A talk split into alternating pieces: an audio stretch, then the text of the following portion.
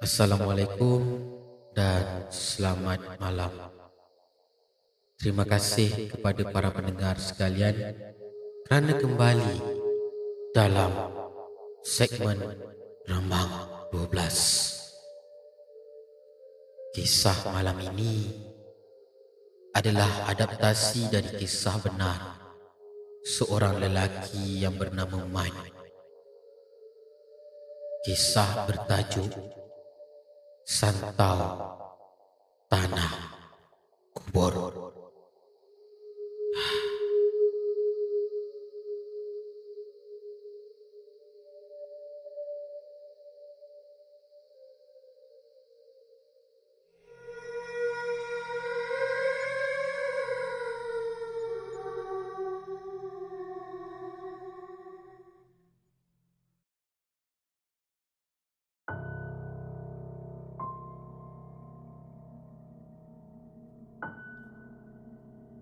Assalamualaikum dan selamat malam. Kenalkan, nama aku Man. Bukan nama sebenar. Aku nak berkongsi cerita yang aku rasa boleh dijadikan iktibar buat kita semua. Kisah ni terjadi setahun sebelum kita semua terkurung dek kerana virus durjana COVID-19.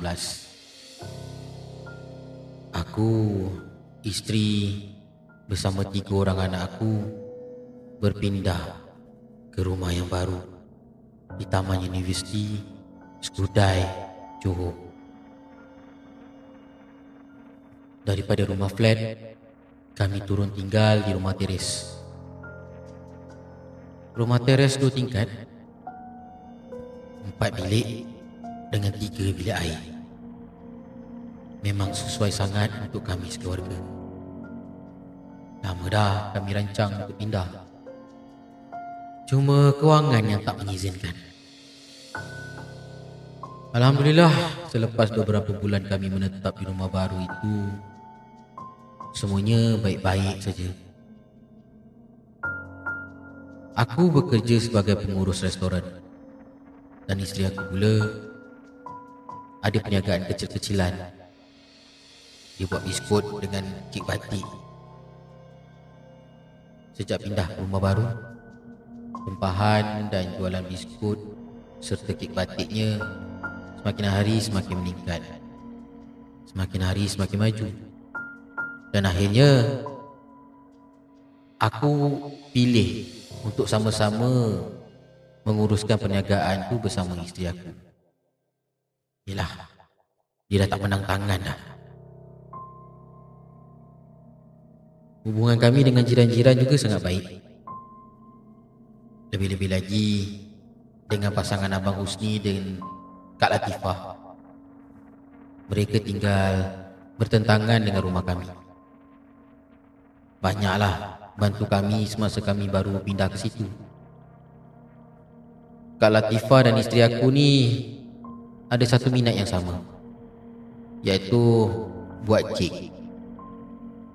Sebabkan itu hubungan kami bertambah akrab dan macam keluarga. Namun kebahagiaan kami tak lama. Tujuh bulan ataupun lapan bulan kami menetap dan menjana pendapatan di situ isteri aku jatuh sakit. Pada awalnya batuk biasa. Tapi semakin lama semakin teruk. Batuknya teruk sampai berminggu-minggu dan ada kalanya dia mengadu sakit perut. Dia selalu muntah Muntah sampai lembik. Hampir tiga bulan dia begitu. Bila dibawa ke hospital Doktor kata Tak ada apa penyakit yang kronik pun. Cuma batuk dan gastrik biasa saja. Pernah juga dia ditahan di wad Sebulan jugalah dalam wad Tapi doktor masih tak dapat kesan apa penyakit yang isteri aku hadapi. Pelik kan? Pelanggan tetap dah mula lari. Yelah. Mana kan tidak lari? Sebab kami sering menolak tempahan dan selalu sangat tutup perniagaan kami. Macam mana tak tutup? Isteri aku tak berapa sihat, tak menentu kesihatannya. Kepercayaan pelanggan terhadap produk kami juga semakin pudar. Manakah tidak, kualiti biskut dan kek batik yang kami buat dah tak sebagus dan sesedap dulu. Pernah sekali kami terima enam pesanan kek batik. Dan ke enam-enam pelanggan tadi kemudiannya datang semula kepada kami. Marah-marah. Mau tak marah? Kik berarti mereka rosak. Bukan sekadar rosak. Siap package bau masam berlendi busuk dan yang paling aku tak boleh terima kek batik tu berulan. Kami cepat-cepat periksa stok biskut dan tempahan kek batik yang lain di dapur. Sama. Busuk, berlendir dan berulan. Banyak kami rugi hari itu. Aku jadi buntu perniagaan kami diambang kejatuhan. Dan sudah tentulah pendapatan kami terjejas. Aku benar-benar buntu. Semakin lama, kesihatan isteri aku pula semakin teruk. Wang dah banyak habis. Dik kerana hantar isteri aku ni berubat ke sana dan kemari. Tapi dia masih begitu. Selera makannya semakin berkurang. Kalau dimakan, dia akan memuntahkan semula makanan itu dan dia sering rasa ketakutan. Dia selalu mengadu kepada aku seperti dirinya sedang diperhatikan selalu meracau tak tentu pasal. Hah. Ada salah seorang doktor di hospital menasihati aku. Katanya, cubalah rawatan alternatif. Bukan aku tak pernah cuba. Dah cuba, tapi semua surrender. Katanya benda yang mengganggu isteri aku ni kuat sangat. Ada satu petang Aku balik ke rumah. Untuk ambil baju dan hantar makanan untuk anak-anak aku di rumah. Kemudian Aku bersiap untuk ke hospital semula Kerana Mak budak-budak ni sedang dirawat di hospital. Masa ni Dia ditahan untuk tempoh seminggu Sebelum keluar Aku sempat lihat muka anak-anak murung dan sugul sekali.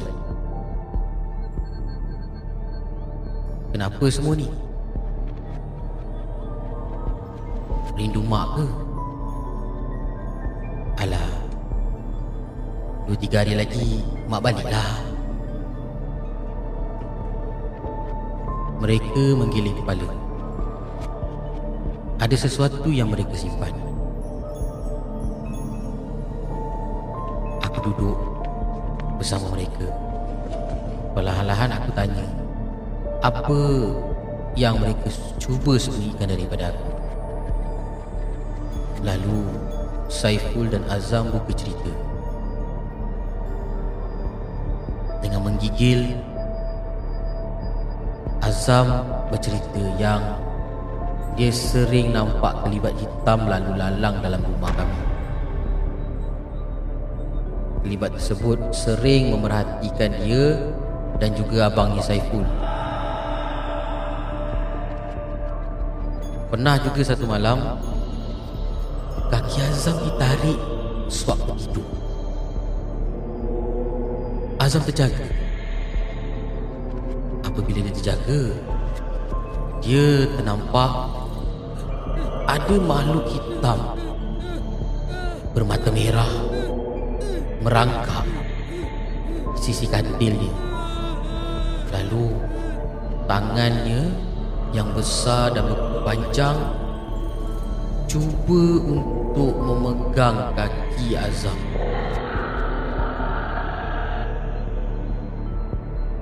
Kini giliran Saiful pula buka cerita Saiful pernah terserempak makhluk yang sama Yang Azam jumpa di ruang tamu Dan ketika itu Dia sedang menonton perlawanan akhir Liga Inggeris Sedang dia bersorak Kerana pasukan kegemarannya mendahului permainan Saiful dapat rasa seperti ada air yang menitik-nitik di bahunya. Saiful pelik. Dia cuba mendongak untuk mencari di mana titisan air yang jatuh ke bahunya. Sampai di satu sudut, mata Saiful terbuntang.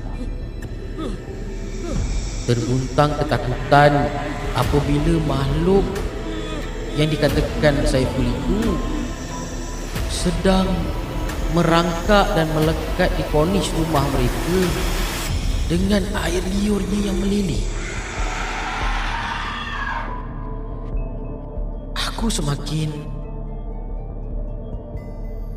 pelik dengan kisah-kisah anak-anak aku ni. Lain pula halnya si Zila, anak perempuan aku yang bungsu. Dia sering mengadu terdengar suara dengusan di biliknya. Dan suara itu seakan-akan suara lelaki. Dan dia selalu bermimpi yang aneh-aneh. Pernah suatu malam Zila berlari ke bilik aku. Katanya dia ditindih sesuatu. Pening aku dibuatnya macam-macam hal terjadi beberapa bulan kebelakangan ini. Selepas dua minggu isteri aku di hospital, dia akhirnya dibenarkan keluar. Macam biasa, doktor masih belum dapat mengesahkan apa penyakit sebenar isteri aku. Seminggu dua selepas isteri aku discharge, Nampak ada sedikit perubahan Anak-anak aku ceria. Isteri aku pula dah boleh makan walaupun sedikit. Sikit lega hati aku. Dalam hati aku berkata mungkin benarlah Isteri aku ni kurang rehat agaknya. Dan gangguan-gangguan yang mengganggu anak-anak aku Mungkin disebabkan makhluk-makhluk itu cuma lalu ataupun menyinggah di rumah aku. Aku macam sukar untuk percaya ada makhluk gaib ataupun makhluk seperti mana yang anak-anak aku nampak. Sebab selama kami tinggal di situ okey saja. Sehinggalah satu malam Selepas aku beri isteri aku makan ubat dan teman dia tidur Aku terus ke dapur. Niat aku nak mengemas dapur yang berselerak Dan kemudian Buatlah beberapa kertas kerja perancangan perniagaan. Ini ikhtiar untuk aku menampung semula pendapatan kami Yang hilang sejak isteri aku ditimpa sakit misteri Selesai mengemas Aku buka iPad Dan mula buat carian maklumat. Sedang aku ralin menelaah kedengaran bunyi TV dihidupkan. Eh, budak-budak ni. Dah dekat pukul 1 pagi buka TV lagi dah kenapa? Tak sekolah ke besok? Hei. Aku bangun dari meja makan. Lalu aku tuju ke ruang tamu. Televisyen menyala dan aku nampak anak perempuan aku Zila sedang menonton. Dia duduk bersila betul-betul di hadapan televisyen. Aku tegur Zila sambil aku cekakkan pinggang dan aku berdiri di pintu dapur. Zila, dah pukul satu pagi ni. Esok tak sekolah ke? Tutup TV tu sekarang, pergi naik atas tidur. Zila tak mengendahkan arahan aku. Aku berang dengan tindakan Zila. Zila, tak dengar ya ayah cakap. Baik kamu tutup TV tu sebelum ayah yang tutup. Kalau ayah yang tutup, Memang lepas ni kamu tak dapat nak tengok TV lagi. Zila dengar tak ni? Zila masih mendiamkan diri.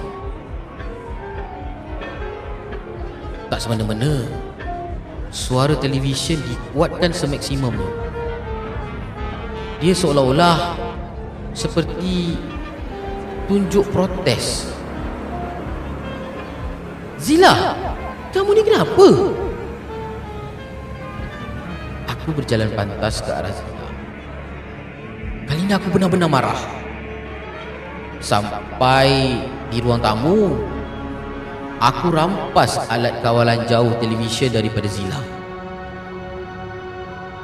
Tiba-tiba, Ya, apa yang bising-bising ni? TV tu asal kuat sangat. Terkejut kita orang ke atas ya. Suara Saiful menegur aku dari arah tangga. Aku berpaling ke arah tangga. Tak ada apalah. Ni adik kamu ni tak kerti nak tidur. Tengok TV dah tengah-tengah malam buta. Yang kamu ni kena Kenapa ke, kenapa ke, kenapa? Kenapa? Aku terkejut. Lalu anak-anak aku memerhatikan aku daripada tangga termasuk Zila. Kamu kamu kamu buat apa dekat sana? Bukan kamu tadi Habis tu? Siapa yang Dekat Aku tergagap. Tergagap apabila melihat Zila Ada bersama dengan abang-abangnya Sedang memerhatikan aku Di Tangga rumah.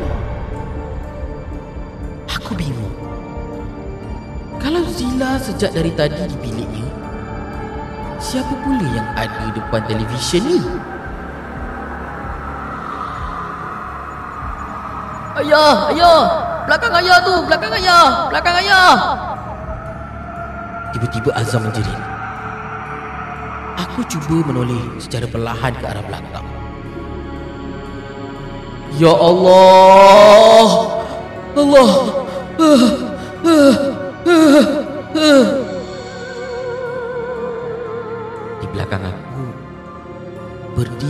Satu sosok makhluk yang berambut usut masai. Matanya terjojol ke depan, mukanya berkedut seribu. Dan aku nampak taringnya panjang sampai ke dagu. Tangannya panjang sampai ke lantai. Bajunya lusuh dan mengeluarkan bau lendir yang sangat-sangat busuk. Kemudian makhluk itu tersenyum menyeringai kepada aku.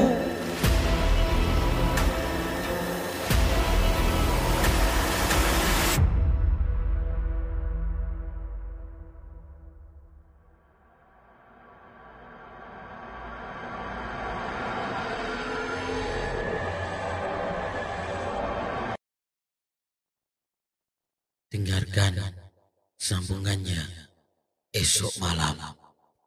Santau Tanah Kubur bagian kedua dalam Remang 12.